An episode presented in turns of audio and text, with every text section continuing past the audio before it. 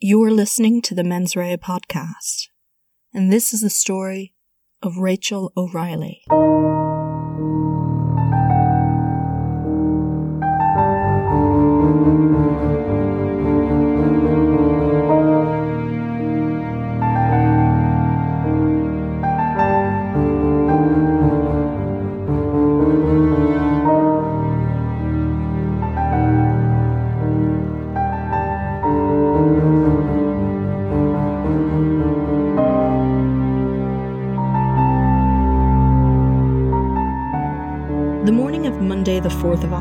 2004, started out just as any other morning had in the O'Reilly household. Joe O'Reilly got out of bed and went to work as Rachel slept. Soon Rachel too was up and getting their two little boys ready for their day in creche and at school.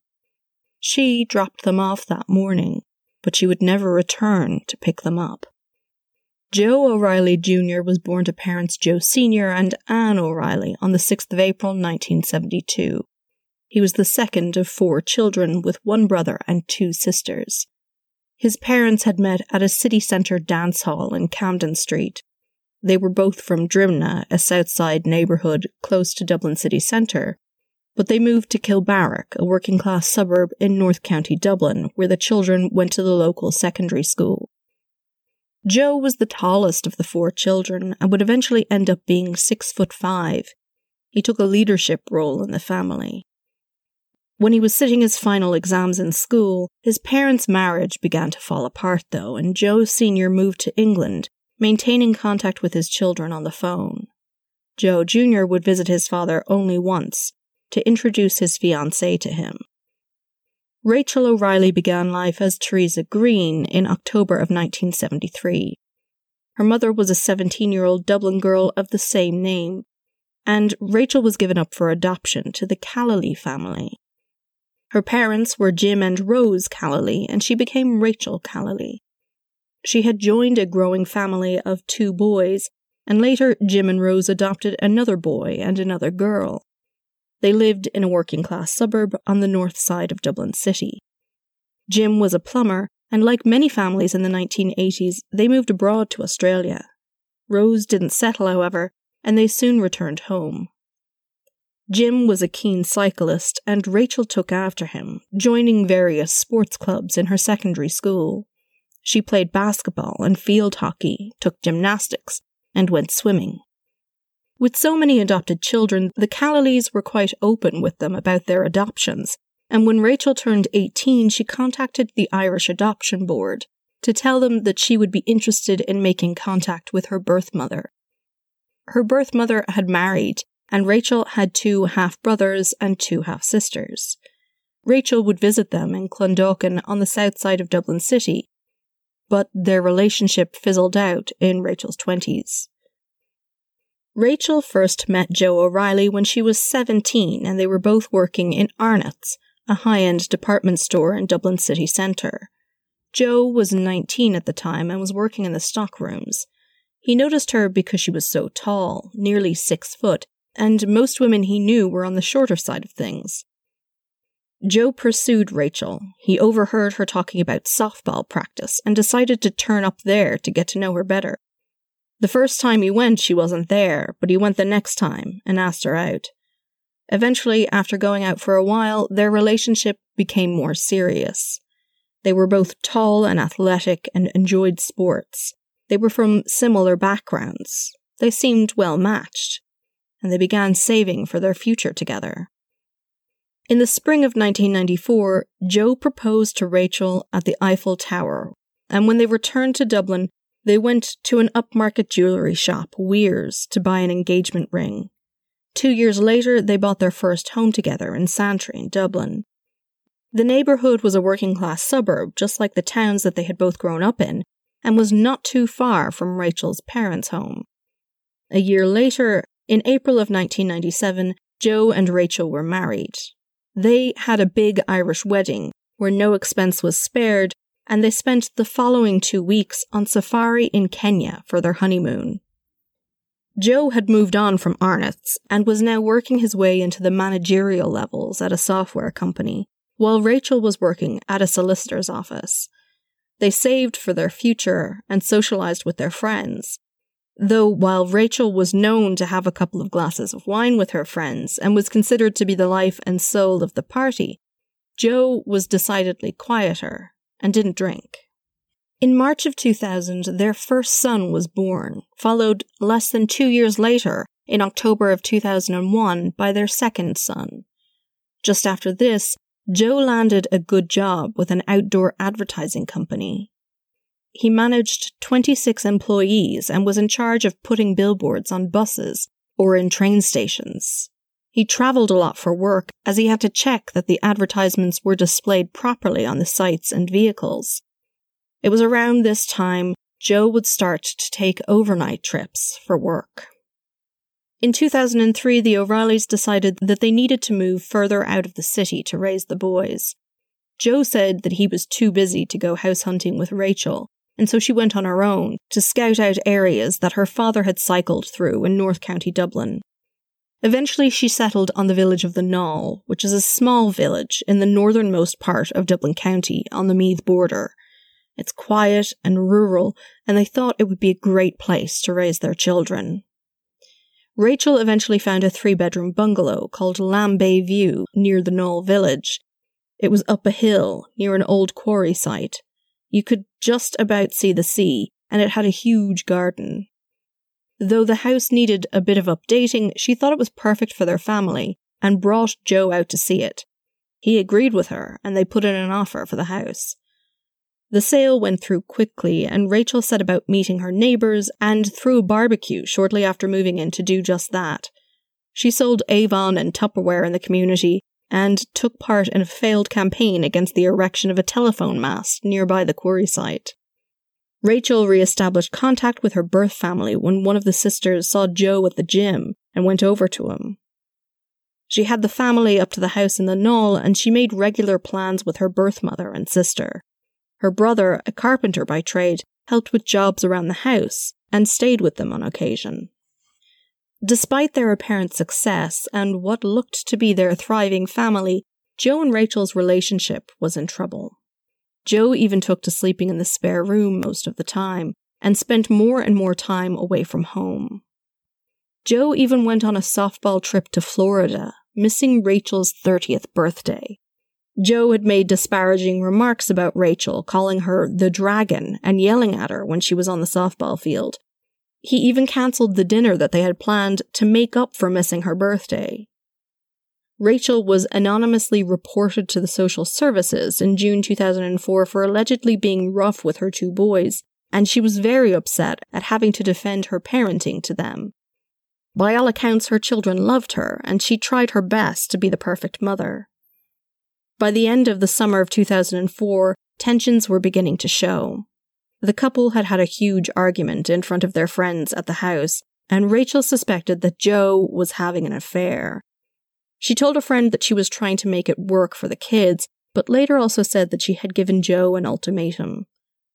She called her friend Paula Carney on Friday, the 1st of October 2004, and said that she was upset and depressed and putting on weight she carried on with her weekend, but a huge row erupted when she had apparently confronted Joe when she heard one of her kids mention, quote, Daddy's friend Nikki.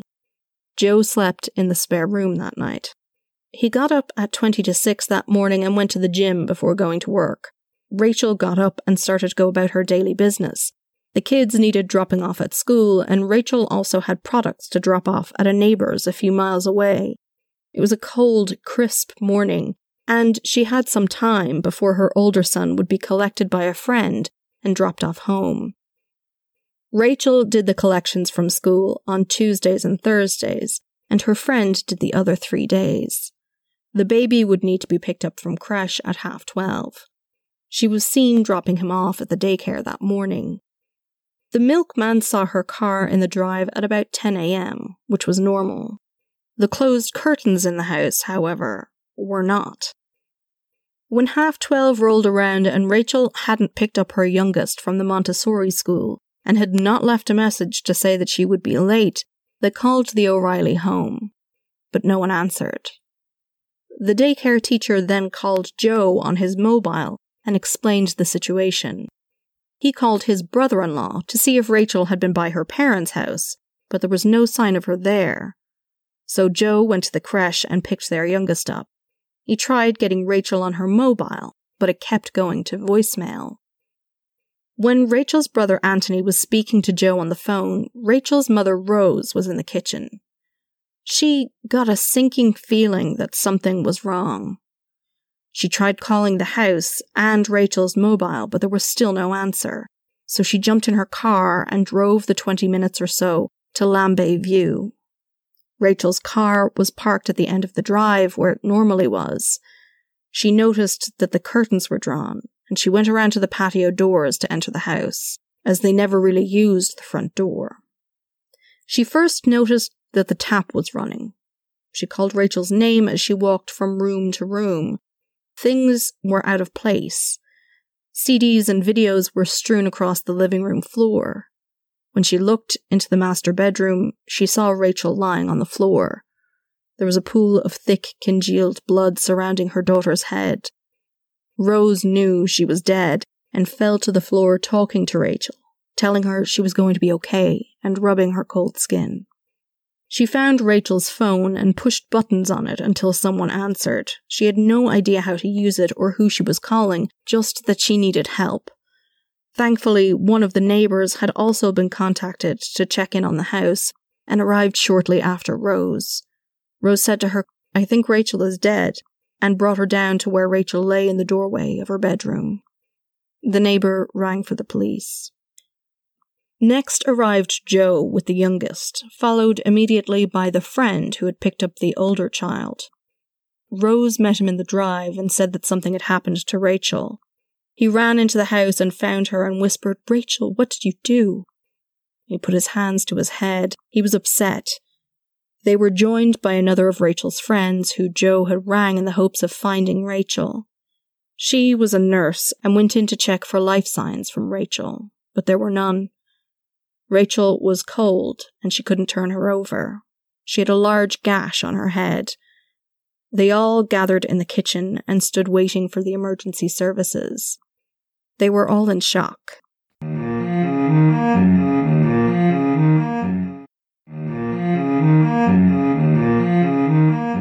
Rachel's family began to arrive at the house, but the Gardaí needed to preserve the scene, so they were eventually persuaded to head back to Glasnevin. Joe put the two little ones in his car and headed to his mother's home in Louth. There had been a spate of robberies in the area in recent times, and it was thought that this could have been what had happened to Rachel. Perhaps she had disturbed a gang who had broken into the house and had been attacked around 10 a.m. the morning of the crime.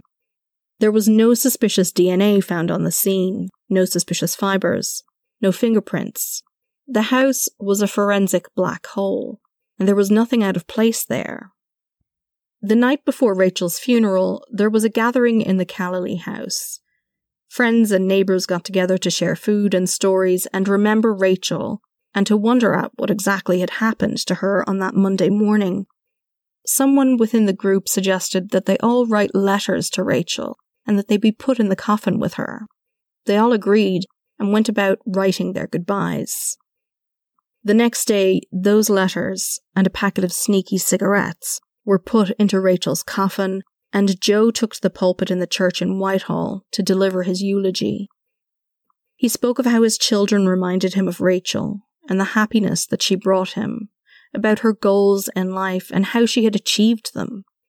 Before he sat down, he had a message for the person who had killed her that Rachel was at peace, that she would forgive them, and he hoped that Rachel would give him the strength to forgive the perpetrator someday too.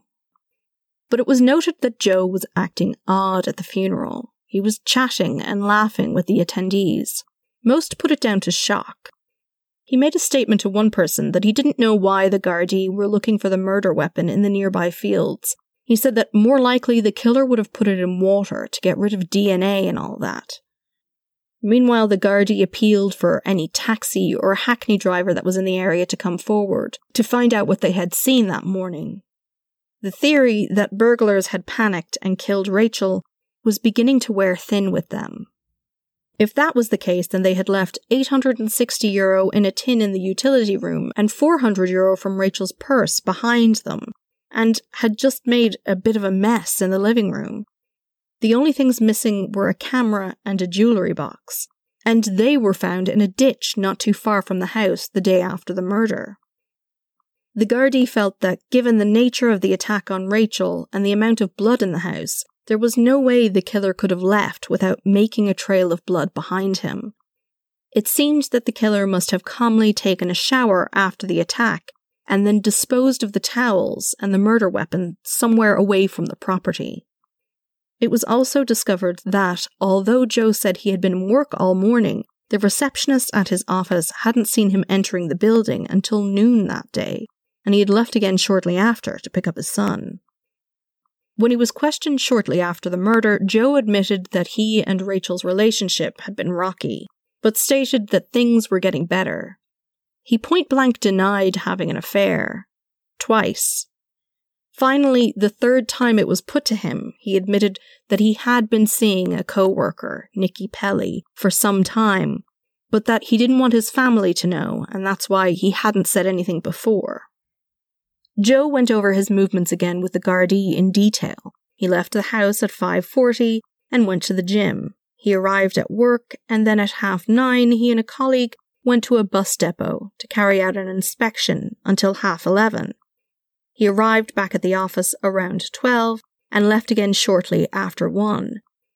Joe had an alibi. He was with his colleague, Derek Querney.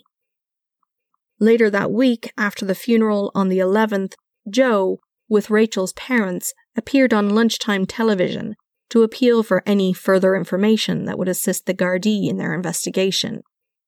They appeared again on television when they were interviewed live for the Late Late Show on the 22nd of October. The Late Late is one of the longest running talk shows of its kind and covers entertainment and current events. Joe and Rose sat on the stage together but every time Joe spoke, Rose stared straight out into the audience and wouldn't look at him. The atmosphere was decidedly icy and a stark contrast to the week or so earlier. Joe seemed to some to actually be enjoying the attention. When Pat Kenny put the idea that most victims are likely killed by someone they know, Joe agreed. He said that he thought Rachel had known her killer, why else would she have been in the very back of the house? And how else would someone who must have been covered in blood get away? If it was just random burglars, why would they bother killing her? It must have been someone she knew.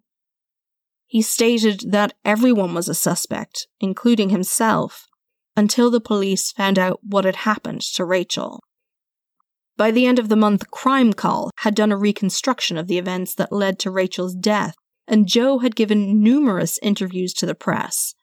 He had been forced to deny that he had had an affair, despite bringing Nikki Pelly to his son's birthday party at the end of that month. Nikki was a fit, blonde, and attractive woman in her 30s that Joe had met through work. They had struck up a relationship about six months before Rachel's death at a work night out at the Barge pub. They started emailing each other, and then started to meet for lunch, and eventually they began a full blown affair. Joe often stayed at her house up to twice a week and introduced his sons to her. But Joe denied this in the press, despite his admission to Gardaí. For a couple of weeks, things went quiet, but then on the 16th of November, Nikki Pelly and Derek Querney, Joe's colleague who had alibied him, were arrested. Though they were not suspects, they were held under Section 30 of the Offences Against the State Act and were questioned in relation to withholding evidence during their previous interviews. The next day, Joe was arrested. It made it into the evening paper, and he was released 12 hours later to a nosy crowd of people waiting outside the station. The same evening, Nikki Pelly and Derek Querney were also released without charge. By December, Joe had moved back into the house in the Naul with his two sons and was seen dropping them to school. The Garda investigation continued, and they thought that they were close to a breakthrough. They had taken over 700 witness statements and over 35 Gardaí had been working on the case and meeting daily to gather as much evidence as possible. A few days after Joe's release from custody, it was revealed that the Gardaí did indeed have evidence that might help to solve Rachel's murder. They had analysed the cell site data from Joe's phone, and it placed him near to his home on the morning of the 4th of October, and not in the city centre at the bus depot he had said he was at. The Gardaí were also looking at CCTV footage from the surrounding area.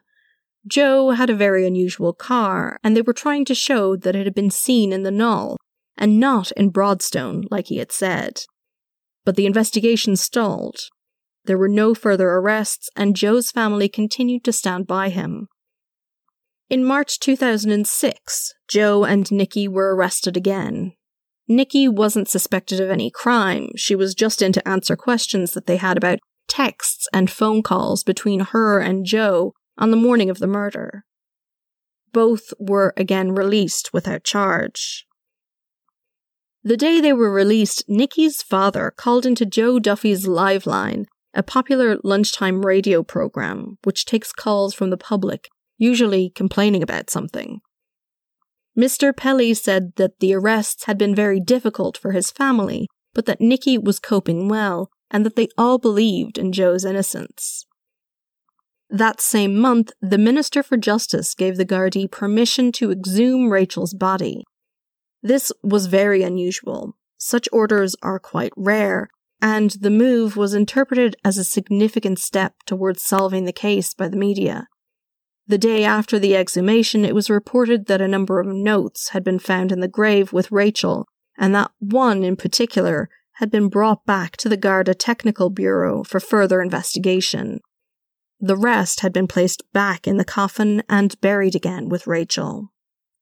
The same day she was exhumed, the chief state pathologist Marie Cassidy revealed her findings that Rachel had died of blunt force trauma to the head, inhalation of blood, and had suffered a skull fracture and scalp lacerations. As time passed and little progress was made with solving Rachel's case, things weren't going well for Joe. Because of the media coverage, he was instantly recognizable, and in April of 2005, it was revealed that his position at the company was being merged with another and that he would have to reapply for his own job. He was being made redundant. In June 2006, a file was sent by the Gardaí to the Director of Public Prosecutions. It would be up to the DPP to decide whether to bring charges against anyone and bring the case to trial.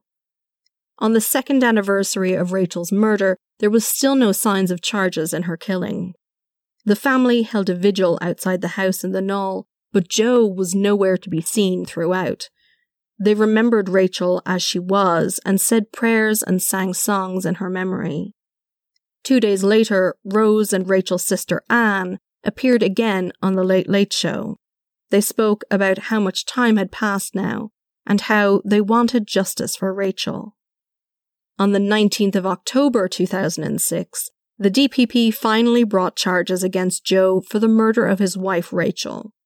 His trial would begin in June of 2007. The trial was held in court number two of the Four Courts building. The new criminal courts of justice had yet to be completed, so the large courtroom off the round hall in the old 19th century building was the stage for the trial. The courtroom was packed with family, friends, press, and public when Joe O'Reilly arrived and took his seat. The prosecution's opening statement admitted that the case was circumstantial, but according to them, there was no doubt that Rachel had been murdered, and when all the circumstantial evidence was seen together, it would be proved beyond a reasonable doubt that Joe O'Reilly had had the means, motive, and opportunity to kill his wife. On the very first day, it appeared as if the trial itself may have been in trouble. A juror, one of the nine men and three women selected and impaneled, had discussed the case and said that there were rumors circulating about the case in her workplace. It was possible that a new jury would have to be selected. Thankfully, there was a simple solution to this problem, and the judge simply dismissed that juror, and the trial went on. The first witness was a topographer who went over the maps of the areas involved in the case and she was followed by a photographer from the Garda Technical Bureau who had taken pictures of the crime scene. He was then asked if he had taken any other photographs relevant to the case, and he described photographing the letter that had come from Rachel's coffin. A barrister for the prosecution team then read the letter in full to the court. It was the letter that Joe had written to Rachel. The letter outlined how he missed her and asked for her forgiveness. Throughout the recitation, Joe grew visibly red in the dock and appeared to wipe away tears. On the second day of the trial, Rose took the stand and described the events of the morning of October 4th. She remained composed as she described finding Rachel dead in her bedroom. Witnesses who saw Rachel drop off their youngest son at creche that morning were called, as well as the milkman who had seen the closed curtains.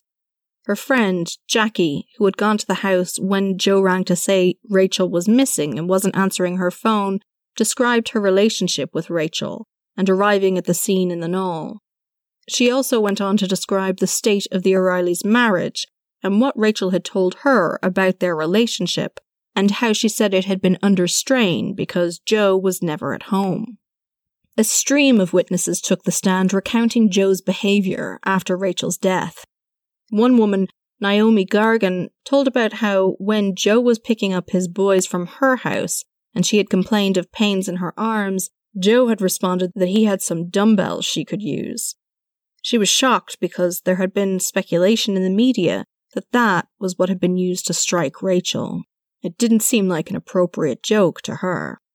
There was another time that Joe had asked her to mind the boys while he met with his solicitor. Again, when he was picking the kids up, he told her that he was going to be arrested and questioned for 12 hours. Joe had warned her that the Gardaí were reading his text messages and saying that he was having an affair and that they might think that she was the one he was with. He felt he needed to warn her just in case they questioned her. She was horrified and told her husband that she had just been trying to do a good thing, but that she didn't want to get involved in this mess. Paul, one of Rachel's brothers, recounted how he and Joe had had a conversation about a CCTV camera at the nearby quarry. Joe had said he hadn't known it was there, but if he had, he would have complained about it. Paul thought it odd that Joe objected to it, given that they took the boys up there for walks and it would have provided a sense of security. Fiona Slevin recounted how Joe had said that if he had committed the crime, he would have gotten rid of the murder weapon in water to destroy any DNA evidence. He'd made that statement at Rachel's funeral. The receptionist at Joe's work told about how Joe had arrived at the office at 12 and made himself a cup of coffee. She said that he had looked red and puffy and out of sorts when he arrived. It looked like he'd been crying. Gardaí were called to give evidence regarding the crime scene, including the blood splatter that was found in the house. Some of Rachel's blood was found on the ceiling of the boy's bedroom and in the room that she was found dead. They described the sums of money that were found in the house and finding the bags of missing items, the camera, and the bag of jewellery that had been placed next to the road, less than half a mile from the O'Reilly house. A forensic scientist testified that Rachel had suffered a prolonged and violent attack while she lay on the floor of her bedroom. A work colleague, Noel Paget, took the stand and told the court about how he'd been assigned to work the Broadstone depot the morning of the 4th of October. He said that he saw neither Joe nor Derek Querney that morning while he was there. A friend of Joe's, John Austin, recounted how Joe had told him that his marriage to Rachel was in difficulty and that Joe was thinking of leaving her. He also remembered a night that he had thrown a dinner party, and he and his partner were joined by Joe and Nikki Pelly. Rachel's biological brother, Thomas Lowe, was questioned about blood that was found in the utility room of the house. It had been tested, and it was his, and he said that he had cut himself while helping Rachel to put up a deck in the house the August before she was killed. He had gone to the utility room to bandage his hand and had dripped blood on the washing machine. He'd told Rachel, but she'd obviously not cleaned it up. The defense tried to insinuate that there was something suspicious about this, especially as Thomas hadn't informed the Gardaí of the incident until five months after Rachel's death. Thomas was questioned as to his whereabouts that morning, and he responded that he had been in bed until around half twelve. When asked if he had been around the O'Reilly home, he answered firmly that he was not. In the second week of the trial, it looked as if the whole enterprise was in danger of collapse yet again. A copy of the Book of Evidence had somehow made its way into the hands of the jury. This was a collection of witness statements and evidence, not all of which would have made its way into the trial, Mr. Justice Barry White asked the jurors if any of them had read the documents.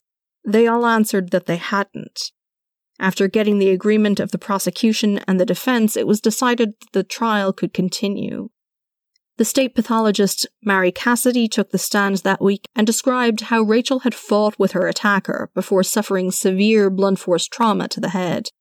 She also stated that it may have been some time after the attack, before Rachel finally died, and it was possible that she had lain unconscious for some hours before death occurred. There were also numerous friends and relatives who reported how Joe had brought them into the house and back to the master bedroom and told them vividly how the murder had occurred. They told, without the jury present, how Joe had brought them at various times to the bedroom and described how Rachel had been hit in the back of the head from behind and described how Joe had kneeled down, showing them how Rachel's killer had leant over her while she was on the floor to finish her off. In one version, Joe even described how the killer had gone to take a shower and wash off the blood and had heard moaning, so returned to strike yet another blow to Rachel's head. All of this testimony was ruled inadmissible, however, as the judge felt it required no special knowledge on Joe's part. The jury never heard any of the multiple stories. Next, Gardaí gave evidence of Joe's admission that he was having an affair with Nikki Pelly. They told about how he had often went to her house instead of going to the gym early in the morning before work, and that he often stayed at her house overnight, telling Rachel he was sleeping at the office. The only person who knew about the affair was Querney, who had seen them together in a car once. The Gardaí told about how Joe had said that he had not seen Nikki the morning of the murder and had decided not to meet her for lunch that day as he had other plans. Joe's alibi with Querney in the Broadstone bus depot was then presented to court, but the prosecution presented mobile cell site evidence to counter this alibi. Calls and texts made to Joe's phone at the time he insisted he was at the Broadstone garage were routed through the towers at the Naul. The first time Joe's phone had any activity even near the Broadstone depot was at 1038, which was also an hour and 13 minutes after Querney's phone was first used in that area. By comparing where Joe's phone had pinged and where Querney's phone had pinged the same morning, the prosecution hoped to show that there was no way that the two were together, let alone in the depot at the same time. Detective Sergeant Gerald Kane described how Joe's emails had been downloaded from his employer's server. There were a number of personal emails between Joe and his sister Anne, which discussed his relationship with Rachel. Joe spoke about leaving Rachel and said he feared losing custody of his sons if they were to separate. He called Rachel names and discussed how he was angry with the result of calling social services on Rachel. He thought she was rough with the kids, but was angry that he was considered the secondary caregiver to the boys, and Rachel was considered a wonderful mother. When Nikki Pelly took to the stand, she told the court how she had initially downplayed her relationship with Joe because he had asked her to, and having a relationship with her would have given Joe a motive to kill Rachel. A number of text messages between the two were read, referring to the boys and Joe and Nikki as a family. It also emerged that Nikki wasn't Joe's only affair. He had had a short affair with a woman not long after the birth of his second child. He had also told her that his marriage was effectively over, but that he was worried about losing custody of his kids. However, Justice White ruled that this evidence should not be presented to the jury as too much time had passed between the affair and Rachel's death, and so this affair could not go towards motive.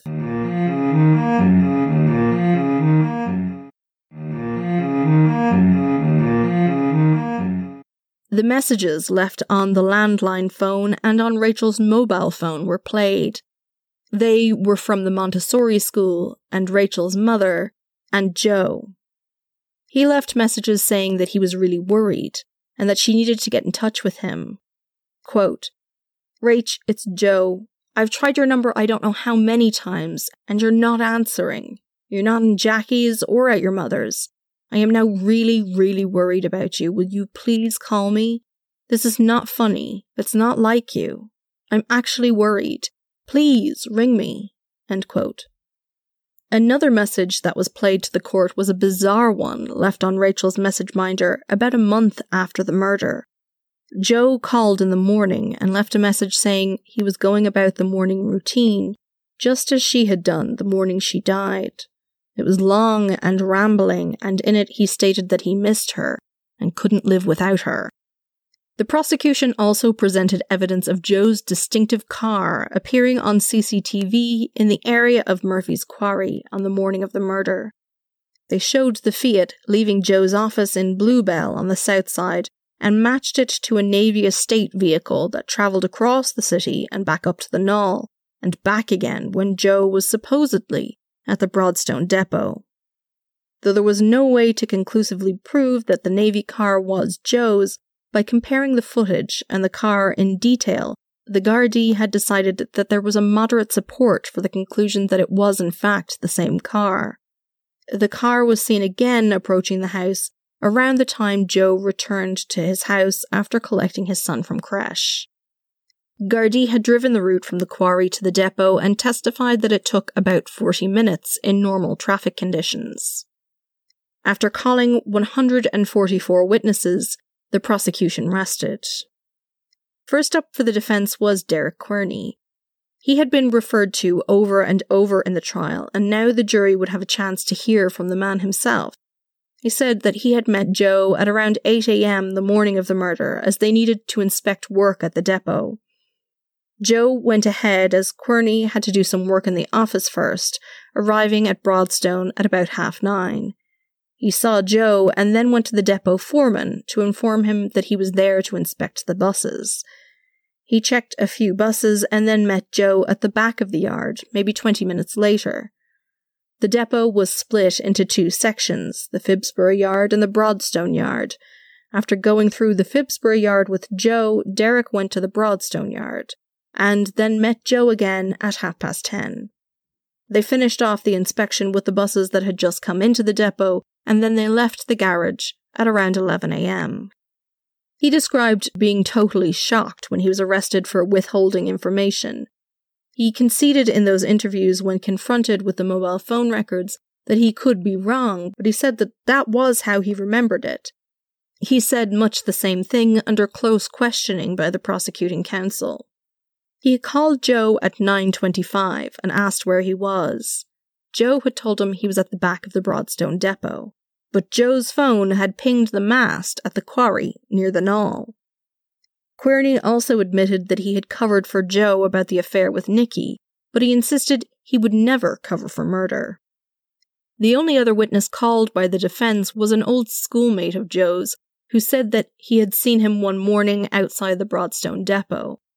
All he could remember was that it was raining, though the morning of the murder was sunny, and he couldn't say what time it was precisely, or how Joe was dressed.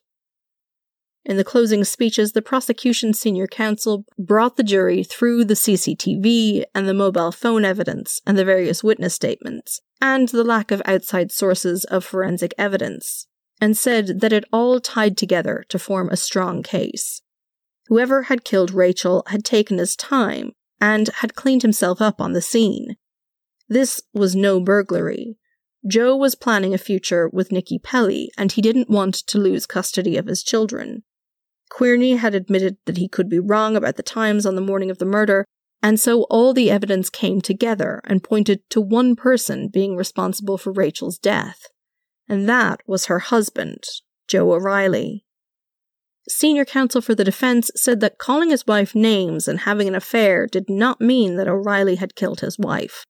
He warned that the decision that they made would be binding. He questioned why the guards and the prosecution had been so insistent on trying to get Querney to change his story if the cell site evidence was so watertight. He argued that the prosecution's timeline would leave just 18 minutes for the murder to take place and for Joe to have showered and washed up before having to jump back into his car to make it back to Broadstone. Finally, Mr. Justice Barry White gave his instructions to the jury, and just after 3 pm, the jury retired to deliberate. They went until 7 pm when the judge sent them off to a hotel for the night. The next day was a Saturday, but the court still sat and was just as packed as it had been for the previous 3 weeks. At 6:40 p.m., the verdict was in, and the jury filed back into the courtroom. It had been 10 hours, and they had finally reached a decision. The courtroom erupted as the guilty verdict was read out, and there were shouts and yells and crying. Joe and his family that were present showed no emotion, and he was expressionless as he was sentenced to life, the mandatory sentence for murder in Ireland. It had taken nearly three years, but finally Joe O'Reilly was taken to prison, convicted of the murder of Rachel. When Rose read her victim impact statement to the court, her dignified speech about how loved Rachel was and how much she would be missed was met with applause. Joe's family have stood by him and continue to maintain that there has been a miscarriage of justice it may be that his mother Anne is quick to believe this because of what happened to her brother Christy, who was in fact wrongfully convicted. Later in his appeal, Joe would attempt to bring up the issue of the Book of Evidence in order to have his conviction quashed. But the Court of Appeal agreed with the DPP that this was an abusive process, as Joe and his legal team had been fully informed of the situation at the time, and it therefore could not form the basis of an appeal. This was upheld at the Supreme Court level.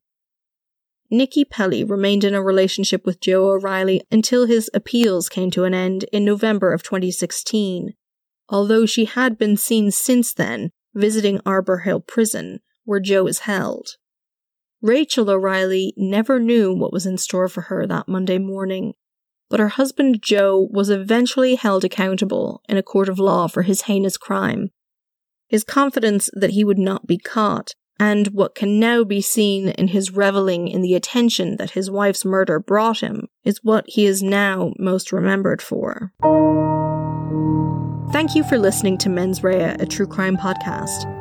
If you like what you heard, head on over to Apple Podcasts and leave a review, or tell a friend. It really is the easiest way to support your favorite podcasts.